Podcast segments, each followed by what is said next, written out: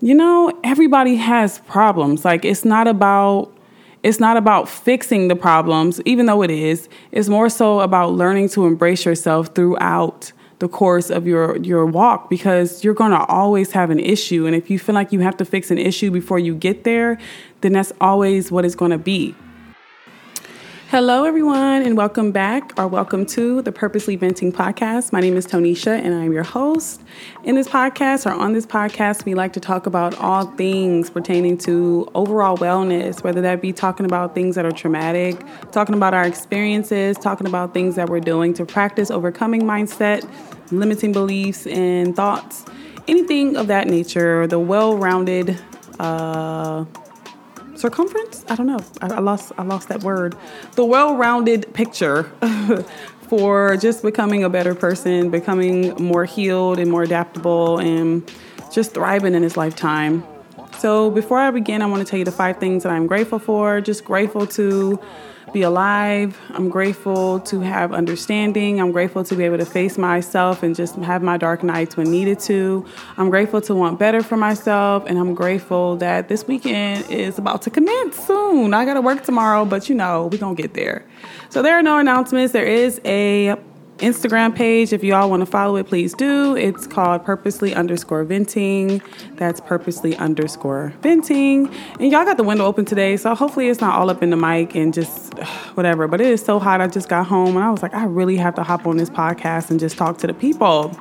So, you know what? It, it sounded a little loud. Let me close this window. Hold on. All right, closed and closed.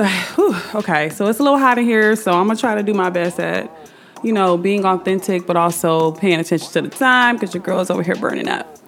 So lately, I want to I want to just hop right in. Lately, I've been kind of coming to the understanding of the thoughts that I carry or just the energy that I carry, and that's the energy of just not being enough and not being worthy. Um, and this this this spans out to a lot of different things. Like in my childhood, I would say a lot of the things that I experienced overall um, paid homage to the fact that I didn't feel that I was enough, or I, I, was told that I wasn't worthy, or I wasn't wanted. This started from very early on. Just um, you know, I can even go back as far as you know when I was the only child with my mother and my father, and then my brother came and bumped me out of my place. And you know, the attention shifted from from me to him because my dad had already had a girl, you know, and it was a boy, and you know, all his efforts and energy went there. And you know, even with my cousins, I felt this sense of just um, superiority because whenever they would get mad, they would kind of team up. And I'm tall. I'm I'm 5'10", so I've always I've always had that looming feeling that I'm just the tallest one. I'm skinny, blah, blah, blah. I'm not skinny now, but I was skinny then. And it was like, man, it was like everything. But one thing stands out in particular, and I feel like this is kind of going to set me on a trajectory of the podcast.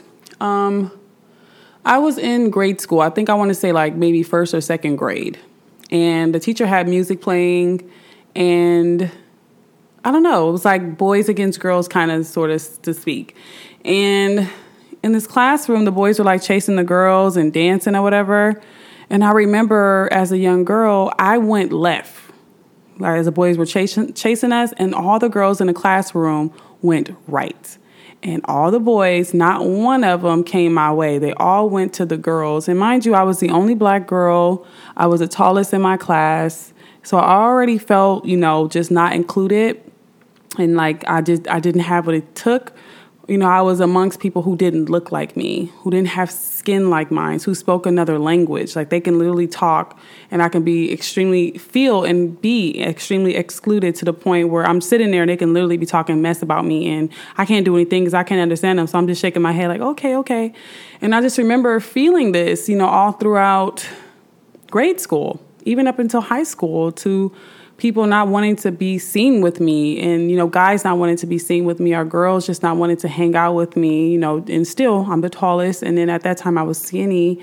Um, so i just always had this deep deep feeling of just not not being enough. And my mom had eight of us. So obviously you know we had cliques within our family. And there I was the oldest girl, no girls were my age. You know, I had my older brother who was out doing his own thing with his friends and there was me. Then it was my two brothers who were under me, and then my, my younger siblings. So I just, I don't know. I felt like there was no place where I can go to call my own. You know what I mean? Like call like feel included, feel a part of, feel worthy enough, feel enough. And I know that this is something that no one can make me feel. I mean, I, I guess for the longest time, I'm kind of coming out of this delusion that, you know, a relationship can make me feel worthy and like I'm enough because each time I think that and I meet somebody great, they always do something that just kind of smack me back down to earth. And, you know, everybody has their flaws and everybody has their shortcomings. So I'm not saying that people aren't allowed to have their flaws and their shortcomings, but I'm just letting you all know that if, you know, learn off me. You know, I, I'm, I've been outsourcing a lot of, you know, the need to feel worthy, the need to feel enough. I've been outsourcing that and I've been coming up with some real ghetto uh, situations and scenarios. So it's not there. I already looked. You don't have to go looking. It's not there. It's not found within another person. Um, but still, you know, I'm still carrying around this weight of just feeling like I'm not enough. And also have like this like looming thought, like, um, how do you say it? Like, in order for me to get to something that I want, I have to go through something or, or, I have to heal something. But the problem is that I never feel like it's healed. I never feel like it's done or it's set. It always feels like it's years and years and light years away. Like in if I feel like I'm getting a little bit closer, then that thing go back, honey. That thing move all the way back. And it just makes me feel like a sense of like sadness because it's like, dang, like okay, so even okay, let's stay on the topic of relationships. So if I want to get into a relationship, I have to heal and I have to feel worthy enough and I have to feel enough. And I'm like, okay, well that that I, that feels like a lifetime. You know what I mean? That feels like a lifetime journey. And I notice a lot of things like other people don't have to go through that. You know, there goes that comparison, and that will be another podcast. But I always look at other people. I'm like, well why why do I feel like I have to heal this part of me before I can move forward? Like, yes, it's good practice to heal things before you go and jump into somebody else's ex- existence but that's giving other people the benefit of the doubt. I feel too much of the benefit of the doubt. Like that's assuming that everybody else has their stuff together and you're the only one who doesn't have your stuff together. And that's just not the case. Like people got problems. Like everybody has problems that they're going through and no matter how much of a front or a face we all put on, everybody has trauma. Everybody's going through something. Nobody has it figured out. Everybody's just kind of winging it and those who are who are just um who don't allow their shortcomings or their weaknesses to be any um, hindrance to their life or their journey or their walk, they're the ones who are thriving. But it's like, how do I get over this mindset? You know what I mean? So this is not like a um this is not one of those podcasts where it's like, okay, I have the answer because I absolutely do not have the answer. I'm reading books, I'm discovering myself, and I'm, I'm allowing myself to feel the pain.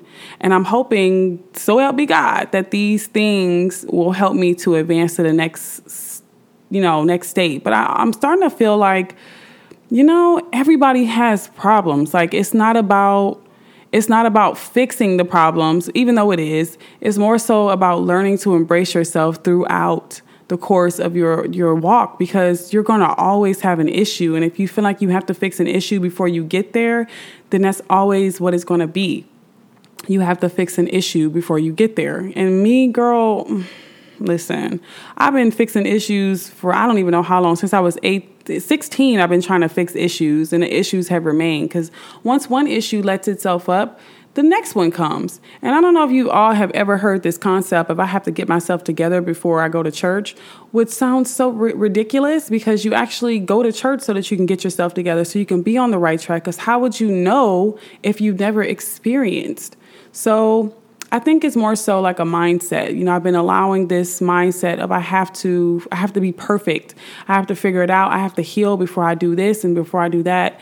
And you know, I'm allowing my life to kind of pass me by and it's kind of like I don't know, like how do I get to how do I get from this side of the road to the other side of the road where I just kind of embrace myself and I say, okay, well, you've been through a lot and you've been through some trauma and this is not going to be healed in a year and and this is not going to be healed in 2 years. Who don't we don't know when it's going to be healed. This could be a lifetime process, but why are you keeping yourself from what could be a very joyous outcome just to um, quote unquote heal it because is it ever really healed? You know what I mean? Like, we have our inner child. It comes with us everywhere. It's not going nowhere. So I don't know. Um, I feel like I have that whole I have that perfectionist mindset, that unrealistic mindset that's telling me to heal this trauma before you get this. It's kind of like punishment, like a like a I'm reliving childhood trauma of punishment. Like you're not getting this until you do this. Like it's always something, and then when I complete that something, and then it's gonna be something else. And it's like I keep going on these journeys of like hiatuses, and it's like, nah, baby, that ain't it. Like yes like eh, continue to heal and life is just a big story and and it's going to take you on numerous roads but it's the journey. It's not necessarily the destination. And i guess i've been trying to arrive at the destination and just kind of like suffering because i haven't been enjoying the path because i've been so focused on the destination. But I don't know that I just been having, like I said, just to bring it back around, just been having this feeling of inadequacy and just not enough and not worthy that I've been carrying since I was in childhood and teenhood and young adulthood and now I'm in my 30s and it's like, dang, yo, this still here? Like, come on, come on now. You you still on my tail, you still on my back. And I don't know, I don't know about y'all, but I don't really want to live like that anymore. So this is me facing my pain and just getting open and honest with it that I've just been carrying around this feeling of just inadequacy. And I know that some of us struggle with this. I mean, I don't know if I'm alone, you know, can I get a whoop whoop? Um, but you know, trauma is ghetto and ghetto is trauma. Um, so yeah, I mean, I feel like I've said all I needed to say. I really hope that you resonated with my words. I do believe that venting out loud or talking out loud is something of a gift because you're able to discover yourself within the words and you're able to feel your pain within the words. So I hope that you can dedicate some time to either journaling or um, talking to a counselor or talking to a friend or talking to yourself, you know, allow so that you can come to certain instances and realizations. But that is all for now. Thank you so much for listening, and I will catch you all in the next one.